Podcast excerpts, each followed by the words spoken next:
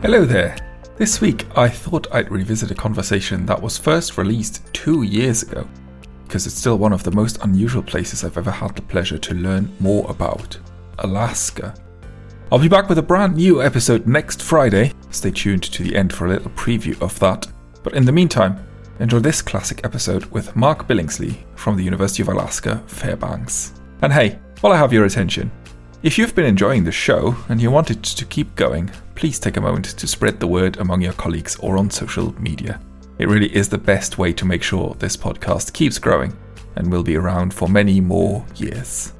And if you post about it on LinkedIn, make sure to tag me. I'd love to hear what you've learned from the podcast.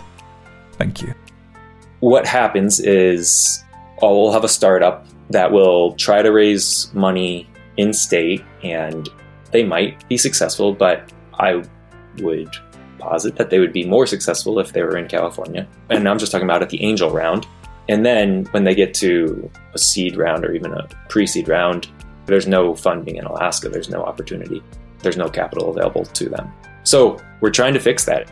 How do you do tech transfer when the US federal government's definition of rural communities covers your whole state? And rural to you means 30 people that live 200 miles away from the nearest road. That's the reality faced every day by Mark Billingsley, director of the University of Alaska Fairbanks' Tech Transfer Office and Innovation Hub. Mark joined the profession in 2015 after first working as an engineer and then holding various legal positions, including assistant public defender. And thankfully for Mark, Alaskans are an entrepreneurial culture and while it is also a culture that is yet to fully embrace innovation, Alaska's remoteness means startups and founders are much more resilient than they might be in the lower 48 states. My name is Thierry Heles. Let's look beyond the breakthrough. Mark, welcome to the podcast. This is great. Thank you so much for having me. I'm excited. It's a real pleasure to have you. To start with, can you give me an overview of University of Alaska's tech transfer operation and if you have them, some key figures perhaps? Sure, yeah. Uh, so I am here in Fairbanks, Alaska. It's the northernmost city of its size in the world. So we're pretty far north, a couple hours from the Arctic Circle. So as you might imagine, we do a lot of Arctic research. That's sort of UAF's thing. We got $140 million in research expenditures approximately per year. We're pretty far away from everything. the tech transfer office, it was started around 10 years ago, and then it had a real rebirth around five years ago. Some basic stats. We've got about 30 disclosures per year. I'm actually a patent attorney, and I've got another patent attorney working for me in my office we are the only two practicing patent attorneys in the state of Alaska, actually. Wow. And still we outsource, you know, mo- most of it. And we've got other support staff as well. But importantly, we've also, so I'm the director of the tech transfer office, as well as the innovation hub, the other innovation entrepreneurial activities at the university. And the rebirth that occurred around five years ago was really focused on increasing the quantity and quality of disclosures coming into the tech transfer office so going upstream and helping orient researchers toward producing more commercializable innovations and also helping open faculty, staff, and students' eyes to opportunities as entrepreneurs and starting their own companies. Is that something that you find is already present as a culture, this entrepreneurship being so remote and kind of frontier city? Interesting that many Alaskans say, and rightfully, that it's a very independent minded community and it's a very innovative community. You encounter problems that you better be self sufficient in figuring out how to solve them. I mean, going back to this is a state that was founded 120 years ago on gold mining, and people coming up here without the tools they needed and having to make their own tools and entrepreneurially coming up here trying to make some money. But we don't have a strong culture of innovation and entrepreneurialism in Alaska. I would say, especially relative to, I mean, our big sister, big brother right outside of here is Seattle and it's booming. And then California is not much farther away. So relative to them, it's nothing. So I think I represent a few different things rural, smaller offices and underdeveloped innovation and entrepreneurial ecosystems. And underdeveloped, not just that they're undeveloped, but that we're underdeveloped relative to our potential, because there is great potential here. We've just very consciously bringing that culture up here as much as I can. You mentioned the rebirth already. What led to the rebirth? How exactly have things changed? Yeah, so the rebirth partially was just prompted in a large turnover in staff and with no carryover of the institutional history. So it was out of necessity. But also, the office was initially opened with almost a very traditional perspective on tech transfer, purely licensing and disclosure churn. And that wasn't bad at all. But the longer term game here is to grow the number of quality and quantity of innovations so that we have even more to work on through the traditional licensing operations. And if anything, I feel like right now we're on the upswing for sure with faculty, staff, and students being more aware of this and producing more commercializable innovations. So now we need to swing back toward putting more effort into the traditional work. Speaking of that awareness, you have an ambassador program. Can you tell me about how that works and the impact that it's had so far? Yeah, so that was something that we did right at that rebirth period. It is more traditionally focused, but we call it our eyes, ears, and mouth in each college or research institute. It's typically faculty who we select two to three per year. They join us on a contract of usually a month, sometimes two months, sometimes two weeks. And they join us, really get to know what we're doing. Typically, they're people who we kind of know already and they kind of know what we do. And for one year, they join all of our staff meetings and they usually have a pet project that they work on, but their more core job is to really just go out there and be eyes and ears, finding disclosures or finding people who are likely to be interested in our programs. And then our mouth also, you know, they go out there and they just promote. Now that they know what we're doing, they're promoting it. It's absolutely successful. First, those people then are intimately familiar with what we're doing. So, you know, three years, five years down the road, them or their grad students are already going to be lined up to work with us and then, it, you know, there's the one year turnover. So it keeps on being a new person each time. And then, you know, it's that thing of we do have one faculty member who works half time permanently in our office. But this is that bridging the gap between a tech transfer office and the members of the actual faculty who are teaching and doing research. It's really bridging that gap. It's been great. It's been absolutely productive and effective. Amazing. You hinted at one of the other jobs you have. You're also director of the Alaska Center for Innovation, Commercialization, and Entrepreneurship. Can you tell me a little bit about that center and how it fits together with the Tech Transfer Office? Sure. Yeah. So, Center for Innovation, Commercialization, and Entrepreneurship, the acronym comes out to Center ICE, which is somewhat Alaska fitting. Um, Center ICE is our home for everything we do that isn't traditional core tech transfer. It's encouraging more innovation and entrepreneurialism and supporting all the way from ideation through commercialization success or launching your startup company and getting funding for that.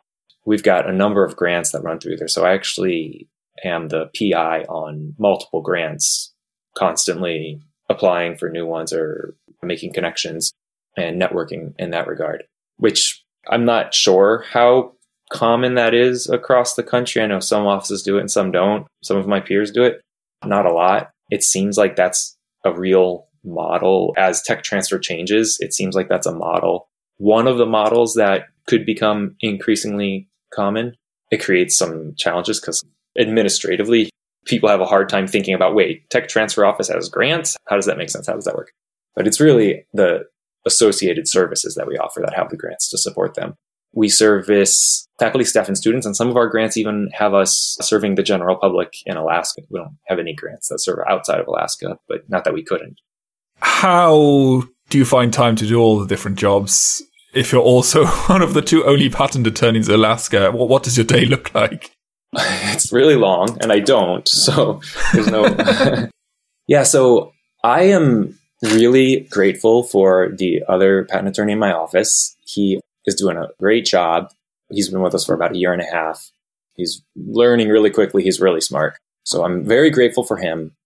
I am spending a lot of my time still on that. You know, it's not just tech transfer licensing. It's also you know, reviewing the IP terms and all of the contracts and helping with data sharing agreements, all everything kind of related to tech transfer that goes on there. So it's quite a bit of work. I do spend a lot of my time on grant management, budget, HR, personnel management issues, and it adds up to a lot. And I mean, that's a good question. And I don't have a great answer for one thing. It's a balance I'm still trying to achieve, but that's part of the natural growing pains. If you're growing and you've got it under perfect control at every moment, you're probably not growing as fast as you can. And sometimes the dynamics of growing quickly are, are exciting and they uncover new opportunities. Yeah, I think that's very true. Something that's at the top of everyone's mind at the moment as well is diversity and inclusion. How does your engagement fare from researchers and your own staff when it comes to diversity?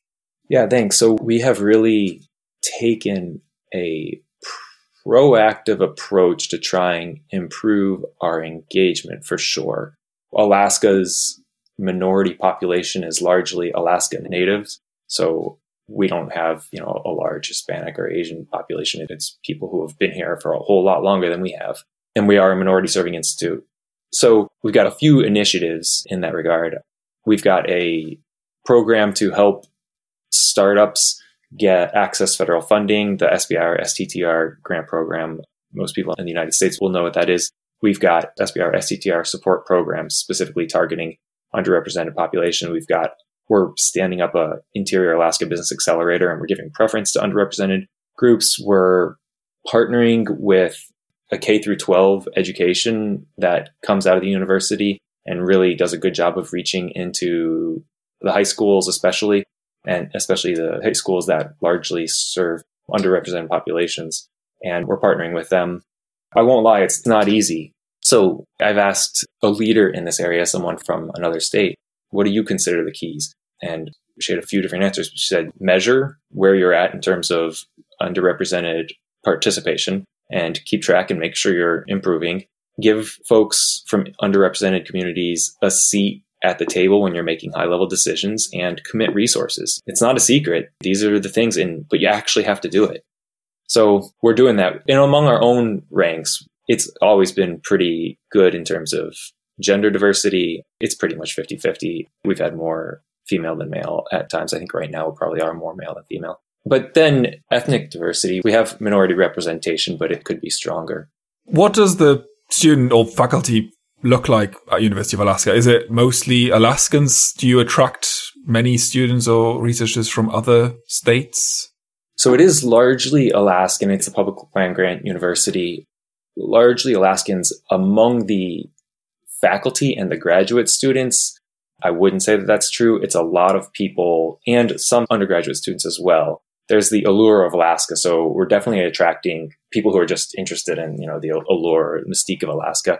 But then when you get to the graduate students and the faculty, there's a lot of people who are here for Arctic related research. We're definitely attracting graduate students on a regular basis who are interested in something related Arctic science. So that attracts an international community. By some measure, UAF is the number one Arctic research institute in the world. Wow. I suppose there aren't really many other places you could go for that. Maybe somewhere north in Sweden or Finland, but you're really you're kind of stuck for places to find if you're an Arctic researcher. Well, and it's becoming increasingly important, you know, with the global warming and the shipping lanes opening up and natural resource development. But a lot of universities, especially from the US, that want to perform Arctic research, which many of them do for varying reasons, they even just need to know how to get there. Obviously, take a flight, but performing research in the Arctic, there's a lot of challenges cold, remote, dark, all kinds of challenges. And oftentimes we're just sought out as a partner to figure out how to access that and perform science in the Arctic. We've touched on my next question a few times over your answers. What are the challenges of commercialization in Alaska? We don't do a lot of research that is obviously commercially relevant. So commercializing that research is just more challenging. I've got to connect more dots. There's not a end user for most of my disclosures, and that's not so unusual, but I've got to connect maybe more dots than most people. We don't have that culture of innovation and entrepreneurialism quite yet. And we're trying to change that. And then we don't have industry down the road who's looking to partner with us naturally for so many reasons. If you're in a city and there's a big company or a big industry in the area, they want to create that partnership because they want the talent and they want you to be helping solve their research challenges. And there's just goodwill in the community. So they're trying to build that relationship. And when you don't have that next door, you don't have like sort of a natural industry partner that's going to lead to startups or innovations that are commercializable. So that's a real challenge. Other than industry, how easy is it to find capital? Do you have VC firms knocking on your door? Well, other than Silicon Valley, no one's probably knocking on anyone's door, but. Yeah, interesting you should ask that. I've really been working on that recently quite a bit or looking into that. To directly answer your question, there is not a single VC firm in Alaska. There's literally no venture capital in Alaska. And there's nobody who really has Alaska as a dedicated part of their portfolio. You know, like an outside firm in California or Seattle that says, you know, we're not located in Alaska, but we're going to have a venture partner in Alaska. There's just nothing like that. And we don't have a very angel investor community activity level looks like in rural middle America. But we certainly don't have the level of activity among our angel investors that you would find in Seattle or Oregon and in California. They're coming from a very different place. So what happens is oh, we'll have a startup that will try to raise money in state and they might be successful, but I would posit that they would be more successful if they were in California. And I'm just talking about at the angel round. And then when they get to a seed round or even a pre seed round, there's no funding in Alaska. There's no opportunity. There's no capital available to them. So we're trying to fix that. And as the startup ecosystem in Alaska improves, the opportunity really is greater. And as people get older and younger people move up, their perspectives are changing. There's a good case to be made right now for starting a very small venture capital firm in Alaska. I'm trying to see what people think about that, try to find somebody to champion that. When the startups do go to California or Seattle to get money, do you find that the expertise is there amongst the VCs to understand the technologies that they are working on? Because I imagine it's not just your software companies and your what you would find in San Francisco, basically. Yeah, I don't think that that has held them back. A couple things. Our founders, they are resilient. I suppose they have to be. Yeah. I would say that they would have given up nine months earlier if they were a lower 48 startup or two years earlier. So they're resilient, but they're not as savvy as CEOs. So that's one thing. There's a pro and a con there. But I wouldn't say that the investors are shying away or overly aggressive. There's not a real difference just because we're from Alaska, even in terms of the technology.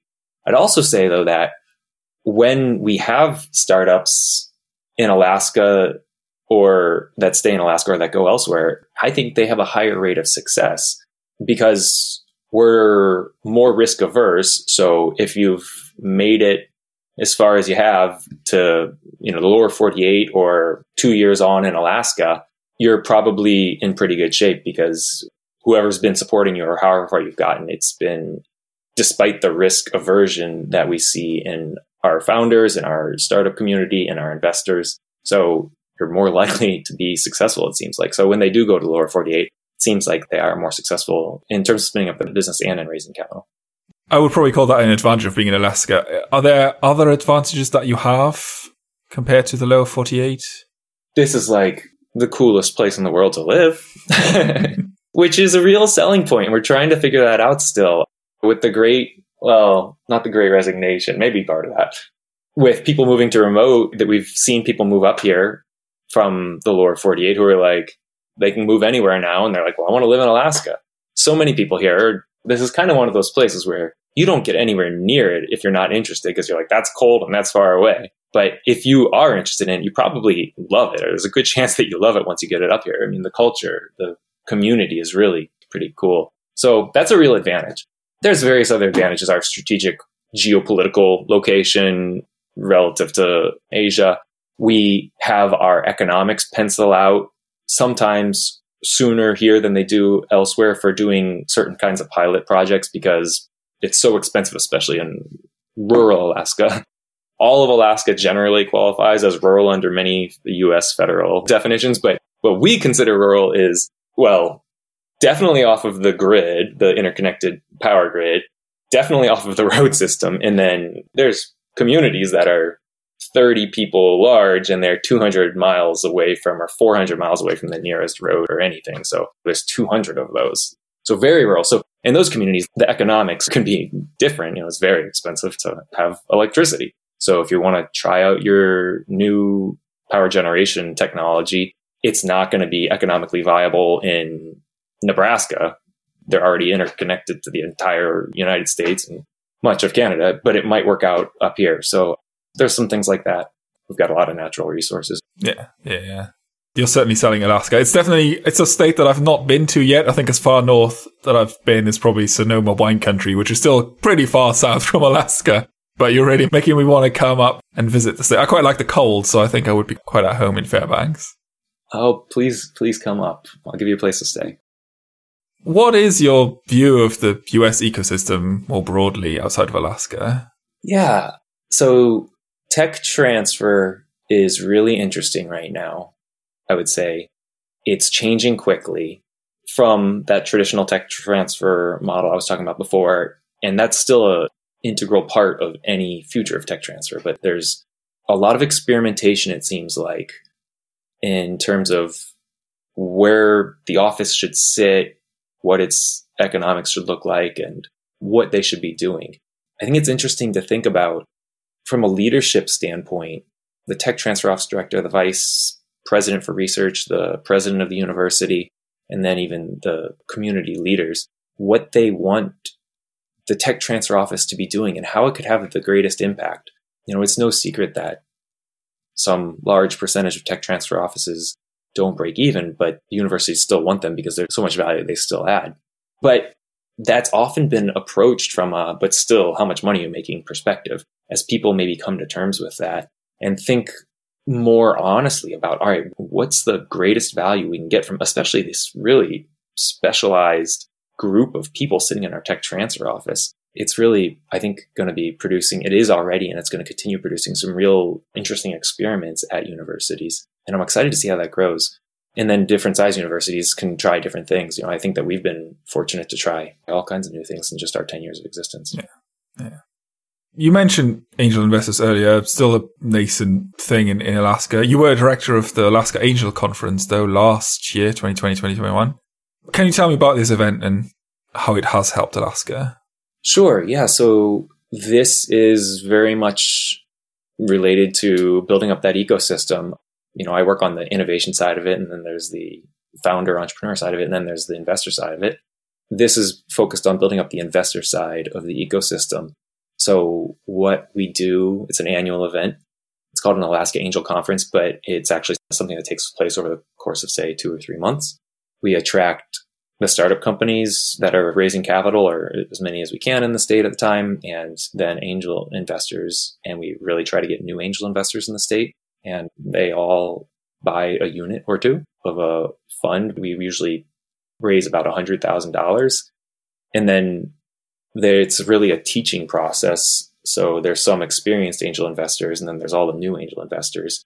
And experienced angel investors walk the new angel investors through the process of finding and then doing due diligence and then making a decision and then actually executing an agreement to invest in the startup companies. So it's literally Tuesday night, 4 to 6 p.m. or something, webinar teaching new aspect of angel investing, maybe for the first hour. And then the second hour is hearing pitches from the startup companies or talking to the startup companies, asking questions that you would ask during due diligence. And the investors break up into smaller teams to really do the thorough due diligence and then report back to the larger group of investors. And then at the end, make a decision.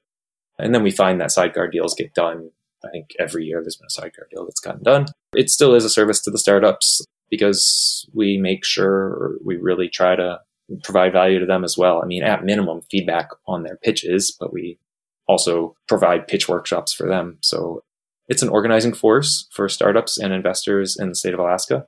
and it results in a real investment. It's a great model. We actually imported it from something similar in Pacific Northwest. Okay. Yeah, because the other one that I was thinking of was the IU Angel Network, Indiana University, because they do something similar where they bring in investors and they do the due diligence and they, well, I suppose it really helps startups to go through due diligence because they might see things that are not quite working yet the way they should. And, but yeah, that's the other one that came to mind. That seems to be increasingly common. I think Duke has one as well, and some other schools do too. They're organizing their angel investors, and they're not necessarily doing it you know, there there's a lot of benefits. It helps them connect to often their alumni who they're bringing in. So, and their alumni can contribute as entrepreneurs in residence or executive in residence. They can contribute philanthropically to the university. They can invest in the startup company. They might end up taking some other technology and commercializing that. So that's that mentor network building type function. There's a lot of benefits to that. You personally, you joined UAF in 2015. You became director last year. As you said, your background's in law. You've been a public defender, a planning commissioner, patent attorney. What got you into tech transfer and what made you join Alaska in particular? So this field is full of people from all kinds of different backgrounds. You've got the PhDs and JDs, and those are just credentials, but people from all different areas of science. And you can be, you know, a sociologist. There's an add value. Everybody there. It's just such a interesting and dynamic group of people. It's got to be one of the most diverse professions that I could think of. You can come from just about any background. And there's so many different aspects to tech transfer, and you can stick with tech transfer as a career or use this as a springboard. And the people working in tech transfer are some of the most well rounded people I've met. I'd really encourage anybody and everybody to give it a try for a while, especially if they're interested in technology and you know making a real impact.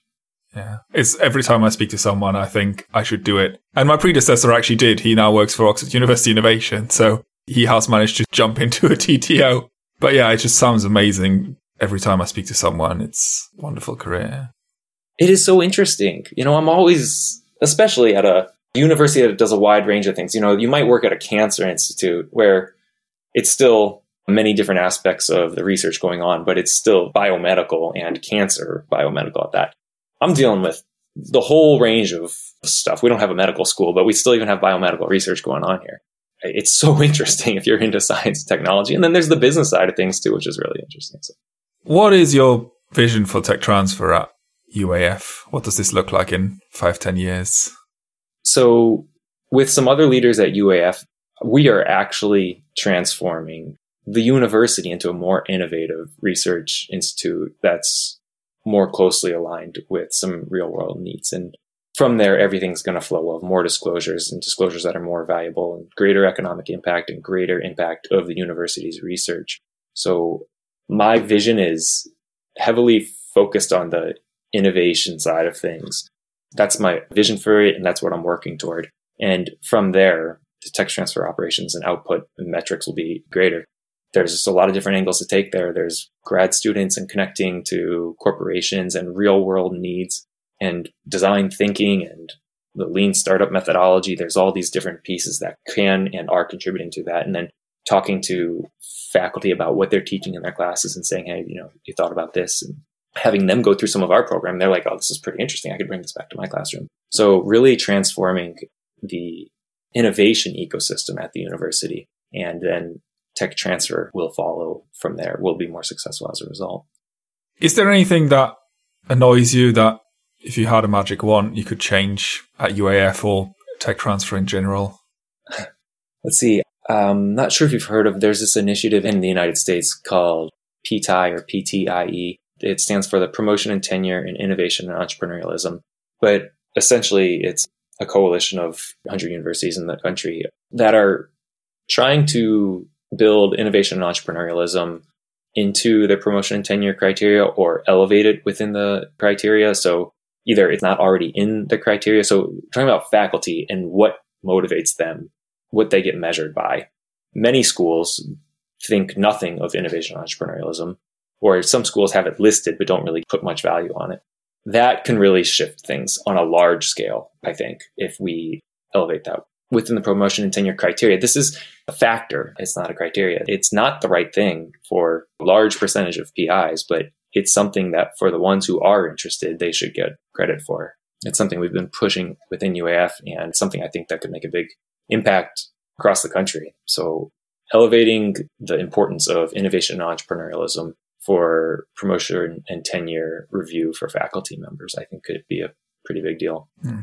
There's others that I've spoke to. There's, I know in um, KU Leuven in Belgium, they have one where researchers, even if they don't create the spin out, if they license the technology, they get their pot of money from the licensing income. And then they can use that to hire teaching assistants or spend it on resources. And that way they kind of build an entrepreneurial culture. So even if there isn't a startup that is created, they have their, and obviously the money belongs to the university. It doesn't belong to the professor, but it's a way for the professor to kind of go, Oh, I've done something that has had commercial value. And now I have a very clear thing that I can use. And I thought that was quite an interesting way of, of handling it. A lot of schools do have something like that in the United States as well.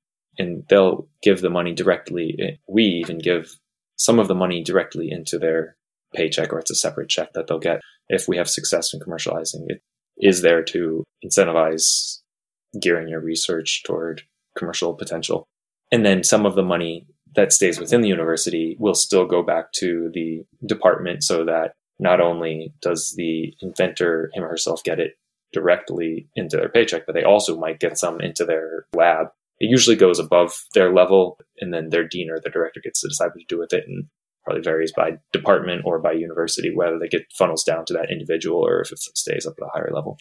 I learned something new. But is it adequate to incentivize? In some places it is, in some places it isn't. And it really helps if you've had a, you know, we talk about the faculty member who will someday drive onto campus with a Porsche, which is a very unreasonable car to own in Alaska. So that might not ever happen, but you get the point. Somebody who drives onto campus with a Porsche the red flashy convertible Porsche, and all the other faculty members like, oh, I the one of those, and that might be the thing that really changes it. So awaiting that day. Metaphorical Porsche. I don't know what it would be. Yeah.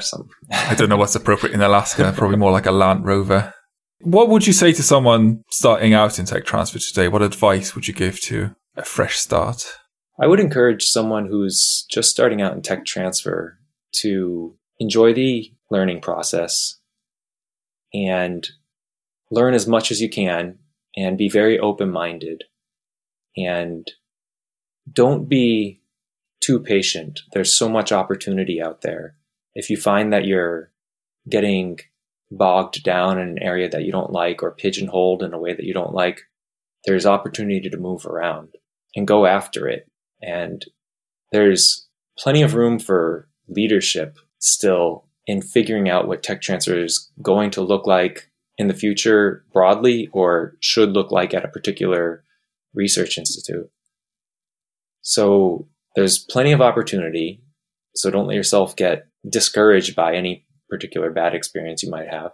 And don't be too patient because if you find that you're not learning something new, then stand up and say, I want to keep on going with my personal professional development. I think that's really good advice. I really like that. Don't be too patient. That's a good slogan. I told that to a group of I think undergraduate students recently with some faculty members in the room.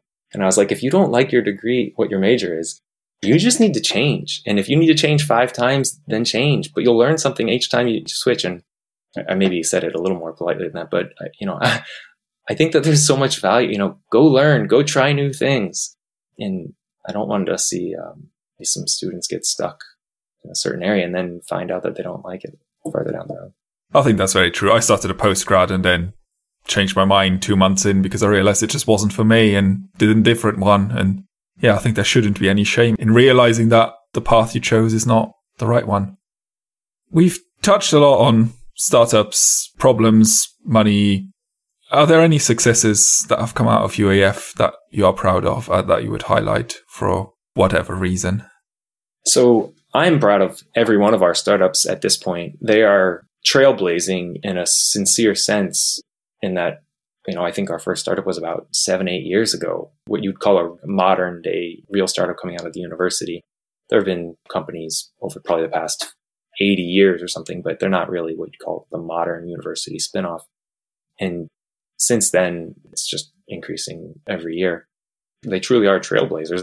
You know, the very first ones are helping us work through conflict of interest management plans for the first time. And we're refining our licensing processes. And then they're figuring out in state venture financing, attracting money, and capital for their startups.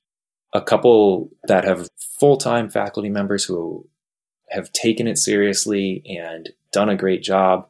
We've got Dr. Drew, who has started a company called Be Cool that's working on developing a pharmaceutical, which is hard to believe in Alaska. There's not a med school, not even a big biology department. Interestingly, it's actually based on decades of hibernation research. So it's quite fitting for us to have this particular type of pharmaceutical. And then there's another researcher, Dr. Johnson and his company, Coupi, also Alaska related after his own decades of research on interaction of ice crystals and snow particles had developed great models for modeling the interaction between particles using the discrete element method, its particular type of modeling, and has developed some really high level modeling software that he's turned into a good business.